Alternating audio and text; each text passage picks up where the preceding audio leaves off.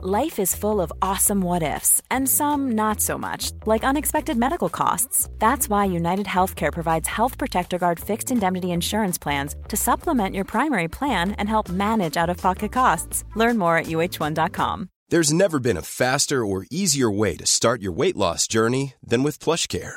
PlushCare accepts most insurance plans and gives you online access to board certified physicians who can prescribe FDA approved weight loss medications like Wegovy and Zepbound for those who qualify. Take charge of your health and speak with a board certified physician about a weight loss plan that's right for you. Get started today at plushcare.com slash weight loss. That's plushcare.com slash weight loss. Plushcare.com slash weight loss.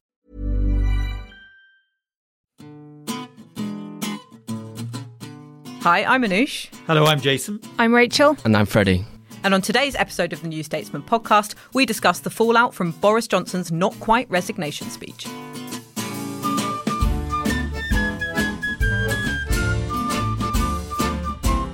So we're recording just after the Prime Minister announced his resignation, or not quite, outside Number Ten. Um, and there was a, this was after a mass exodus of ministers overnight, when Johnson was still insisting he'd stagger on. And after some extraordinary moments, the sacking of Michael Gove, alongside a briefing calling him a snake, Nadhim Zahawi appointed Chancellor one day and then calling for the Prime Minister's resignation the next. And we're now on the third Education Secretary in three days. Um, in his speech, Boris Johnson said the timetable for a Tory leadership election will be announced next week week and has appointed a caretaker cabinet, says he'll stay on as Prime Minister until a new leader is in place, but we don't know the timeline yet. Um, it was a very chippy speech. Uh, he suggested the herd instinct of Westminster politics was responsible for his departure. He called it an eccentric decision, um, and he said that he regretted that his arguments to try and persuade his party to let him stay didn't didn't wash. But then he added, them's the breaks. Um, we know many in his party don't want him to stay on, so that's what we'll be discussing on this podcast, what actually happens next. But Jason, um, thanks for taking us taking the time to join us out of a very busy time trying to put the next magazine together. Um, what did you make of the speech when you watched it? Well, hi Anoosh. What a what an extraordinary um, an extraordinary day or, or, extraordinary last couple of days. Um, you know, I've been watching Westminster for a long time and I don't think I've ever seen anything like this. I mean, truly remarkable. What did I think of the speech? I thought there were elements of typical Johnson there. Um, the boosterism, referring back to his big mandate he won in the, or the party won in the 2019 general election, you know, the support for Ukraine, references to levelling up and the vaccine rollout. But I agree with you, it was a slightly chippy speech. Sadness, suppressed anger, I think. The language was interesting. He he spoke about when the herd moves, it moves. He spoke about the relentless sledging, which is an interesting term to use. In other words, the verbal abuse that he and those around him have endured in recent days. There was no sense of contrition or humility. And also, there was no sense that there was any fixed time for his departure, other than he would make way when a new prime minister um, or new Tory leader and thus Prime Minister had been chosen. So, you know, it's an open ended quasi resignation. I mean, rather, rather typical of Boris Johnson in that sense. But it's an epic day, really, and it's a, an epic fall for Johnson. I mean, he won an extraordinary majority in 2019 on a, on a decisive but crude pledge to get Brexit done, whatever that means. And to have squandered that opportunity that he was given in December 2019. I mean, this was the job we are led to believe that he always wanted to be Prime Minister of the United Kingdom. And to be leaving office in these circumstances so soon after, really. And Johnson inhabits a kind of pre Christian world of a pagan world, really, of gods and demons. And he has his own kind of skewed moral worldview. But to be to be defeated in this way um, is remarkable. And you, if you think about it, his premiership coincided with the worst um, crisis since the Second World War, by which I mean the pandemic. You know, the first pandemic to uh, uh affect the United Kingdom and much of Europe for hundred years, and this coincided with his premiership. So it's been a premiership of, of perpetual crisis, really, and it's almost as if the gods are mocking him. Well, thank you so much for sort of laying out that journey that he's been on, which of course we've been covering in great detail at the New Statesman for years. And as a publication, let's just say we've been sceptical, to use one of your favourite words, of his leadership. Um, and we've had some pretty sort of iconic covers. The Pinocchio nose springs to mind. And of course, in 2019, remember when he was running for the leadership, his ex wife held up a copy of the New Statesman for photographers, um, depicting him in a cage with the headline restraining order. Um, so does it feel sort of momentous to be covering his downfall as the NS editor at the moment. Yeah, it is momentous, and uh, we obviously haven't um, published our next issue of the magazine yet. That comes that comes in five or six days' time. Um, we responded quickly to the breaking story on Tuesday night. Andrew Marr wrote a brilliant and very quick cover story after he came off air, having been been doing his show, um, show for LBC. But Johnson's been around such a long time. Uh, you know, ever since I was a young journalist on the Times, he he was on the Telegraph um, back then, and I was aware of a cult of personality around Boris Johnson. Um, and he's always divided opinion. There's there's a group of people who have been close to him and worked with him who absolutely detest him, but there's also a group of people who have been close to him and worked with him who like him and support him. As you see, even at the very end in the bunker, as every as the house is collapsing on itself, and more and more more and more of his um, ministers are resigning, there nevertheless there was still a hardcore of loyal Boris Johnson supporters. And they exist in the wider media as well, in that, that ecosystem of the right wing press. So he's always commanded extraordinary support, but also extraordinary hostility. You know, our, our mission on the New Statesman is always to try and understand and explain and analyse the forces in play. But Johnson is a gift to, to journalists. The chaos that he creates, the the larger than life personality. No doubt he's charismatic, he's witty, he's fluent, he lacks moral seriousness, and I think he's really struggled um, to lead. I mean, he's a very very good campaigner, as we saw during the Brexit campaign and the 2019 general election campaign, but he really doesn't have a skill set to to lead, and particularly lead a country such as ours. So I think in many ways his, his premiership has been absolutely disastrous and in many ways inevitable too that it should have it should have ended in this way. But it's still an absolutely epic collapse, I think, from the position he found himself in in December December 2019. And no doubt we will have great fun over the next few days putting putting the next issue of the magazine together. um, well, Freddie, you've just come over from actually outside Downing Street. What was the atmosphere like? What did you make of it all? I thought it was a complete farce, really. We were there in the press pen. Uh, they set out speakers so we could try and hear the speech, but the speakers didn't work. Uh, two minutes before. A metaphor, if ever there was one. Exactly. two minutes before he began speaking, Steve Bray turned up. Steve Bray's the. Uh, infamous Remainiac. Infamous protester who comes to Parliament Square with his speaker protesting uh, Brexit, but also Boris Johnson. So his speaker was blaring throughout. And then on top of that, we had booing uh, and cheers competing as there was a huge crowd at the bottom of Downing Street. So it wasn't exactly the serious. Um, reflective speech that you might have hoped, but I also think that was reflected in Johnson's speech. Um, there was, I thought, a bitterness to his speech, uh, a snide uh, feeling that I don't think will go down well at all with the uh, Conservative Parliamentary Party. Um, they'll be annoyed. There was no sense of contrition. He's almost set him up. He's drawn the battle lines for uh, the conflict between him and his MPs that is going to play out over the next few days. So I thought it was an interesting tactic to take, and I thought it spoke to the fact that he sees his premiership at least going on for three months or so. He is here to fight. As uh, Jason said earlier, he did not resign. He remains party leader. He remains prime minister. We're hoping that the leadership election will happen now and um, a new leader will come to the fore. But that's there's a lot of time for Johnson to try and play the game, for try and go to Ukraine again. And there's lots of things that he can do to tr- try and bring back some of the support that he had among MPs. Yeah, I think you're right to say that he sort of set up that battle with MPs. That has really characterised his premiership, hasn't it? I mean, he did he notably didn't thank his MPs or ministers. He didn't thank his cabinet. Although who he did thank was the number 10 security staff, who he notably said never leak, uh, which suggests that he, you know, he doesn't really still think he's done anything wrong. It's just that he's been found out there was certainly a fear last night among some MPs that this is Johnson's Trumpian turn, and obviously lots of other MPs dismissed that, thought it was an exaggeration. But you are seeing an emphasis on bending constitutional principles. Johnson's uh, re- repetition that he's got a mandate from the people is not only untrue, it's just not how our system works. Johnson himself mandate was not from the elected. people of Uxbridge and South Ruislip. Yeah, of course. Sorry, I don't want to don't want to forget that. Uh, 25,000.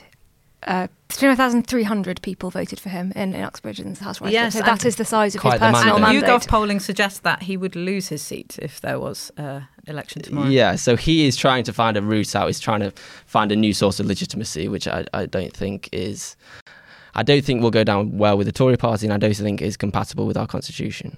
Well, Rachel, what, what's going on now? Because there are new appointments to the cabinet already, aren't there? I mean, does that suggest that there will be a sort of period of this caretaker stability that some MPs have been calling for? It's utterly mind blowing, isn't it? I was on Politics Live earlier today and while we were on the programme, we kept being interrupted to say, oh, and so and so is Education Secretary now, James Cleverly, and uh, Greg Clark is, is, is Secretary of State for Levelling Up, and Kit Malthouse is. Uh, Oh God, what is it? Duchy of Lancaster. There we go. And you're like, these are all people either who Boris Johnson sacked, uh, but but more importantly, who why are you taking these jobs in a in a government that is by definition a, a, a caretaker government? I think there was a sort of sense last night that uh, if, if he resigned, the sensible thing to do would just be to reappoint everyone who resigned in, in protest and have that sense of continuity. But no, he's gone for fresh faces there. Uh, and uh, that. Combined with various other things, like the fact that he adamantly refused to resign all of yesterday when you were getting resignations at a rate of sort of every couple of minutes, or f- five ministers resigning on one letter, which was particularly amusing. Um, and the, the speeches has been discussed that had no contrition, no regrets, no admission of fault, and set himself up against the sort of herd mentality of Westminster and referred to the Conservatives' uh, eccentric decision to, to to get rid of him. All of that suggests to me that he doesn't really, deep down, still think that he's going. And he didn't actually say that he he was going. He said that that you know there be a process for a new leader. That's not quite the same thing as actually stepping down. And I think you know Freddie's right. Six weeks, eight weeks is a really long time in politics. Uh, look at what happened with the Partygate scandal that looked like it was just about to to tip over and oust him, and then suddenly Russia invades Ukraine. And I really think he is counting on something turning up that will enable him to stay in power. I don't think he's got it yet. I think he thinks he's under fire uh, and he still has to fight. Um, and the, the, the the idea that no, actually, this is the end. We might all think that. I don't think he thinks that. Right. Jason, what do you think of this idea of him staying on? I mean, a lot of Conservative MPs are extremely concerned about this. He, I mean, he obviously will go as prime minister. He won't. He, he won't um, be prime minister um, come the autumn, but he will try and stay on for as long as he possibly can. I think, and I think that's probably going to be another battleground. Um, a lot of Conservative MPs are very unhappy about an open-ended continuation to his premiership. Um, the wait for a, a new Conservative leader to be elected and there may even be pushes for a kind of caretaker prime minister. Some of those who have come back, come to the cabinet, uh, Malthouse and James Cleverly, are old loyalists. They're old allies of Boris Johnson, but obviously Greg Clark isn't. Um, but it's um, it's an it is an extraordinary period because it wasn't officially a resignation of, of a kind that Theresa May gave. Um, when, when when she she stepped down, so it, it is it is typical Boris Johnson. But of course, he operates outside the rules. Really, he's always sought to create his own rules and, in in many ways, his own his own morality because he sees himself as a man of destiny. I think he's very interested in the great man view of history and how um, heroic individuals kind of drive drive historic change, and that's what I that's why I referred back to his education as a classicist and his interest in in um, ancient Rome and and and, and, and Greece, the, the, the classical world, um, the pre-Christian world that, that fascinates him so much. I mean, he does see himself as a as a man of destiny. So for this, what has happened to him now will be a source of a not incredible pain, but also humiliation. To be defeated in this way and to be brought down in this way, I mean, it is it is hubris on his part, and there is a tragic dimension to Johnson's fall, I think, and. Um, his many detractors will be delighting, and indeed they are delighting in, in what has happened to him today, or, or indeed over recent days. But he's he's the author of his own misfortune. There's no doubt about it. There's, there's no point in blaming the herd or the mob or the sledgers at Westminster. I mean, jo- Boris Johnson has destroyed Boris Johnson. So, who do you think could potentially replace him, Jason? I mean, we know that these rival leadership campaigns are already up and running. The latest briefing, I think, has been Jake Berry could potentially be a contender, head of the Northern Research Group. Of course, the Red Wall uh, Conservative MPs are looking for a sort of new lodestar. What do you think, Jason? I think um, Sunak and Javid are well placed, having moved very quickly this week. Um, the first, the first, to, the first to jump ship, as it were.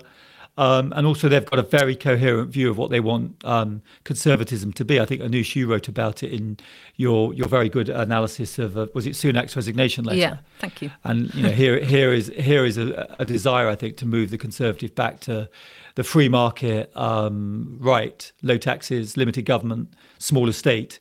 And I think if Javid and Sunak do some kind of deal and run as a run on the same ticket, they could be formidable and very hard to beat. I think um, despite the problems that Sunak has had in recent times when he when he was chancellor.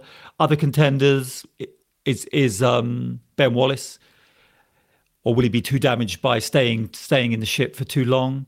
Liz Truss is obviously positioning herself popular popular among the grassroots, but I think an unconvincing candidate.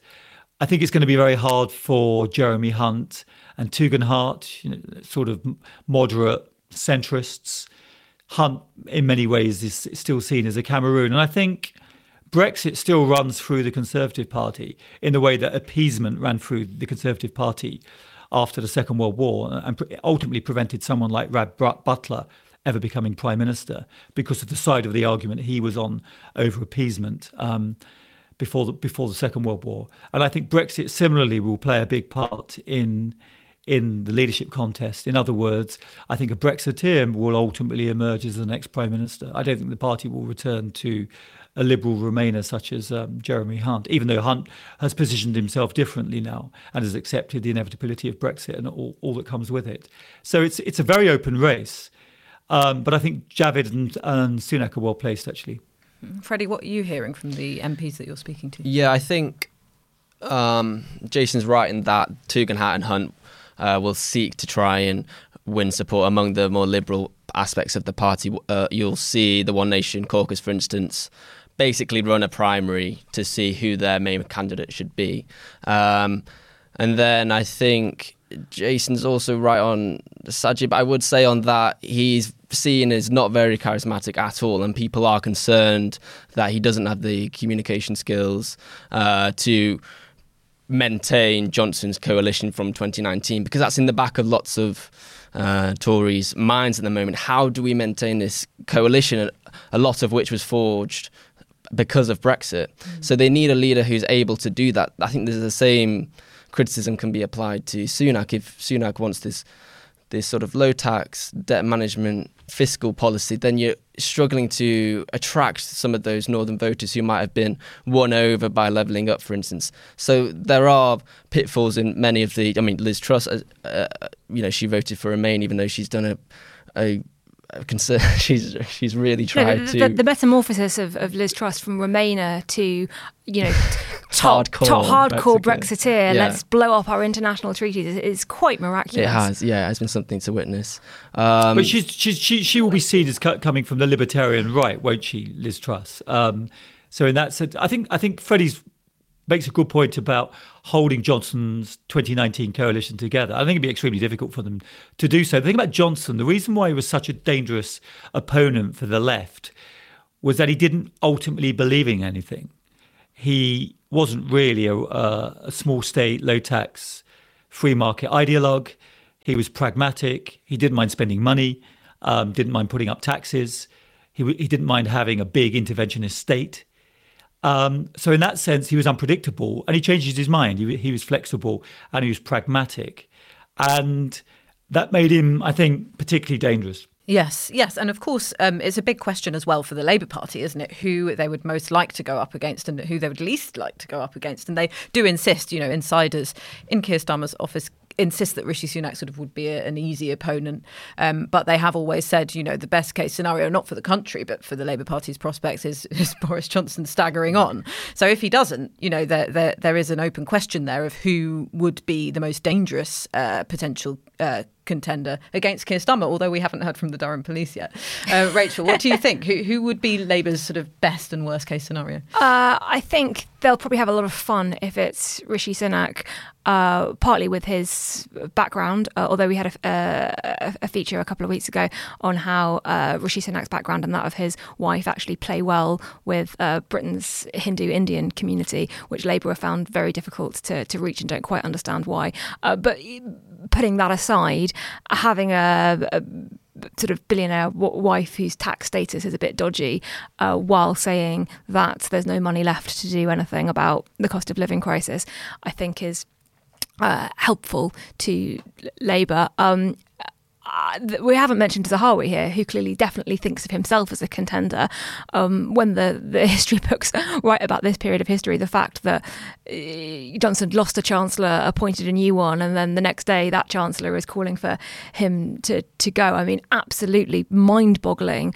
Um, and that seems to have been a, a, strategy on Zahawi's part. We were hearing reports today that actually he's been meeting with consultants and thinking about a leadership bid for some time. So clearly he thinks that this is the way to it to kind of build on his success as, as vaccine minister, um, become chancellor, become a household name and then rise to, to be leader that way. A lot of people are also talking about Penny Mordaunt. I mean, people are always talking about Penny Mordaunt. Nobody wants Penny Mordaunt to happen more than Penny Mordaunt does. Uh, but she is seen, uh, there's a lot of stuff going for her. Um, the, the fact that she is a Brexiteer who was well respected in the Defence Department. And uh, even though she has been a minister in Johnson's government, uh, she's been quite distant and often critical of him, so perhaps isn't as tarnished uh, as as some of the other people involved. Although uh, I, I, often hear that she believes in herself perhaps more than anyone else believes in her. And you know, let's not forget if there were a clear and obvious frontrunner, we wouldn't be in this situation now because the vote of no confidence a few weeks ago would have been much better organised and directed and would have succeeded. Mm, that's a really good point. So I think we will be covering the ins and outs of the Tory leadership election for many podcast episodes to come. Um, but now we have to move on to our second section. Hi, it's Anoosh here. This is just a reminder that as a podcast listener, you have the option of subscribing to the New Statesman with a very special offer you can subscribe for just a pound a week. That's 12 weeks for £12 if you go to newstatesman.com forward slash podcast offer. We'll be right back. Life is full of awesome what ifs, and some not so much, like unexpected medical costs. That's why United Healthcare provides Health Protector Guard fixed indemnity insurance plans to supplement your primary plan and help manage out of pocket costs. Learn more at uh1.com.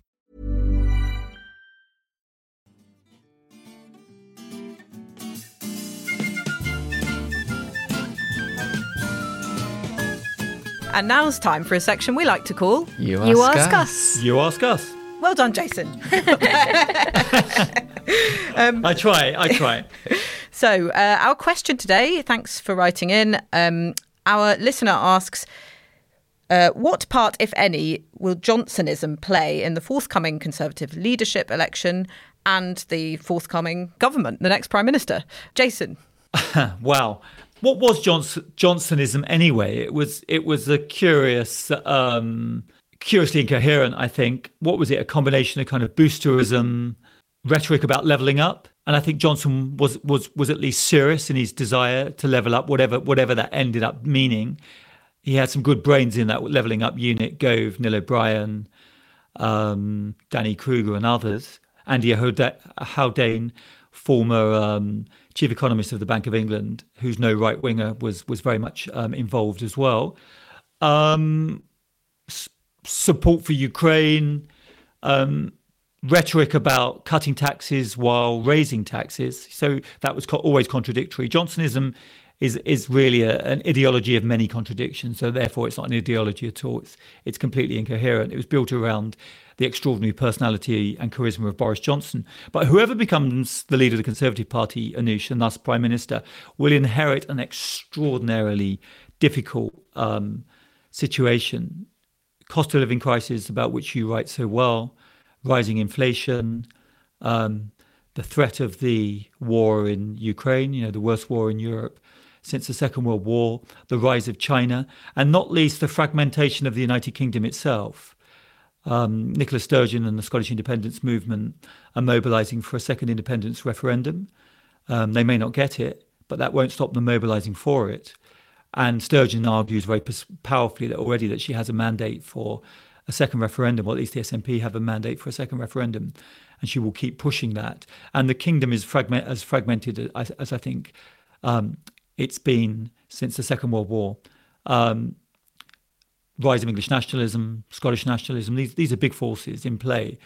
And I guess what we, we need more than anything else is a, is a change of style, a more serious, more sober, um, more principled, more ethical approach to to leading the country. It's been it's been hysterical, melodramatic, erratic, careless. It's been a very dark time, I think, for the country. But whoever whoever comes next will have a have a really difficult job, I think. Yeah, absolutely. And and if there's anything that we can sort of take from Johnsonism, and you did lay out well there how sort of contradictory a kind of an ideology it is. It is his willingness to spend money where other Conservatives, particularly his own Chancellor, was were reluctant to. Um, and I feel that it will be something that whoever is next um, taking charge will, will will want to move away from, but they, they will struggle to do so because the public is now used to very high levels of public spending because of the response to the pandemic. And you saw that in the crash in Rishi Sunak's ratings when he announced his spring statement, which was seen as far mm. too uh, far too meagre um, for for the challenge of the cost of living crisis. There was always that contradiction within Brexit itself, Anoosh, where you had the you had the free market right talking about a kind of buccaneering Britain that's going to go out into the world, and an expression of mass disaffection, particularly in those red wall constituencies where I think many voters were looking for protection against the forces of free market globalization. Um, in other words, they were looking for greater security and a sense of social cohesion rather than a buccaneering, free market, enterprising new model Britain, whatever that would be. So, so that in itself um, is another contradiction that will play out. I think. Yeah, I think the contradictions of Brexit are absolutely crucial there because. It, yes, it's completely right. There were sort of two very different visions of Brexit, which couldn't be reconciled. And the genius of the Leave campaign was to manage to fudge the, the difference and to uh, present a very sort of Boris Johnson cakeism, I'm pro eating it and pro having it uh, idea that you could. Uh, sort of take back uh, control and cut all your trade ties and have full uh, full sovereignty over all the things that you wanted to do, which you, you can, um, but without it making people poorer. And one of the, the things that Johnson has been very successful at is continuing to straddle those two forms of Brexit. And every time it looked like it wasn't working, blame oh, the EU or the unelected judges or the Labour Party or the Remainiacs or the technocrats uh, or, or uh, the, the media, us, us, it's our fault. But basically, there was always someone to blame for why Brexit wasn't able to be these two completely contradictory things. And with him gone, I don't see anyone else in the Conservative Party who would be able to do that. Now, certainly there are hard Brexiteers on the free market right who are very pro this uh, cutting all the red tape, Singapore on Thames um, sort of free market approach are they really go on, going to go on TV and say this is the kind of Brexit we're having? And yes, you're all going to lose your jobs and it will make you poorer, but it won't matter because we'll have sovereignty. Is that really going to go down in in the the northern seats that voted for Brexit because they were concerned about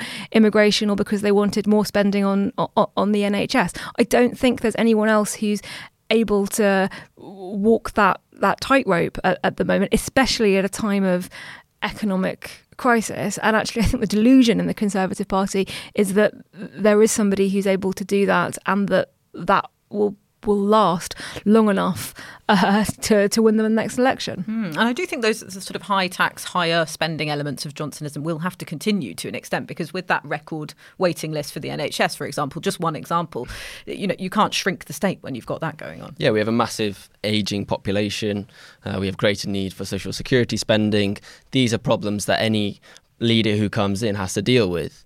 Having said that, um, I think we need to remember that all these potential leadership candidates are desperate to be prime minister. They won't mind if they have to spend the winter in a recession. They won't mind if they have to try and at least attempt to deal with the cost of living crisis. The cabinet and some senior backbenchers have been planning for this moment for a very long time. Um, they won't be put off by the problems that they face. Why would you want it? Why? Save yourselves if you're listening, which of course they all are. You've been listening to the New Statesman podcast with me, Anoosh Chakelian, the New Statesman editor Jason Cowley, and my colleagues Rachel Cunliffe and Freddie Hayward. We're produced by Chris Stone, and our music is Devil with the Devil, licensed under Creative Commons. Thanks so much for listening, and don't forget to subscribe and leave us a nice review. And if you want to send a question in to You Ask Us, email podcast at newstatesman.co.uk.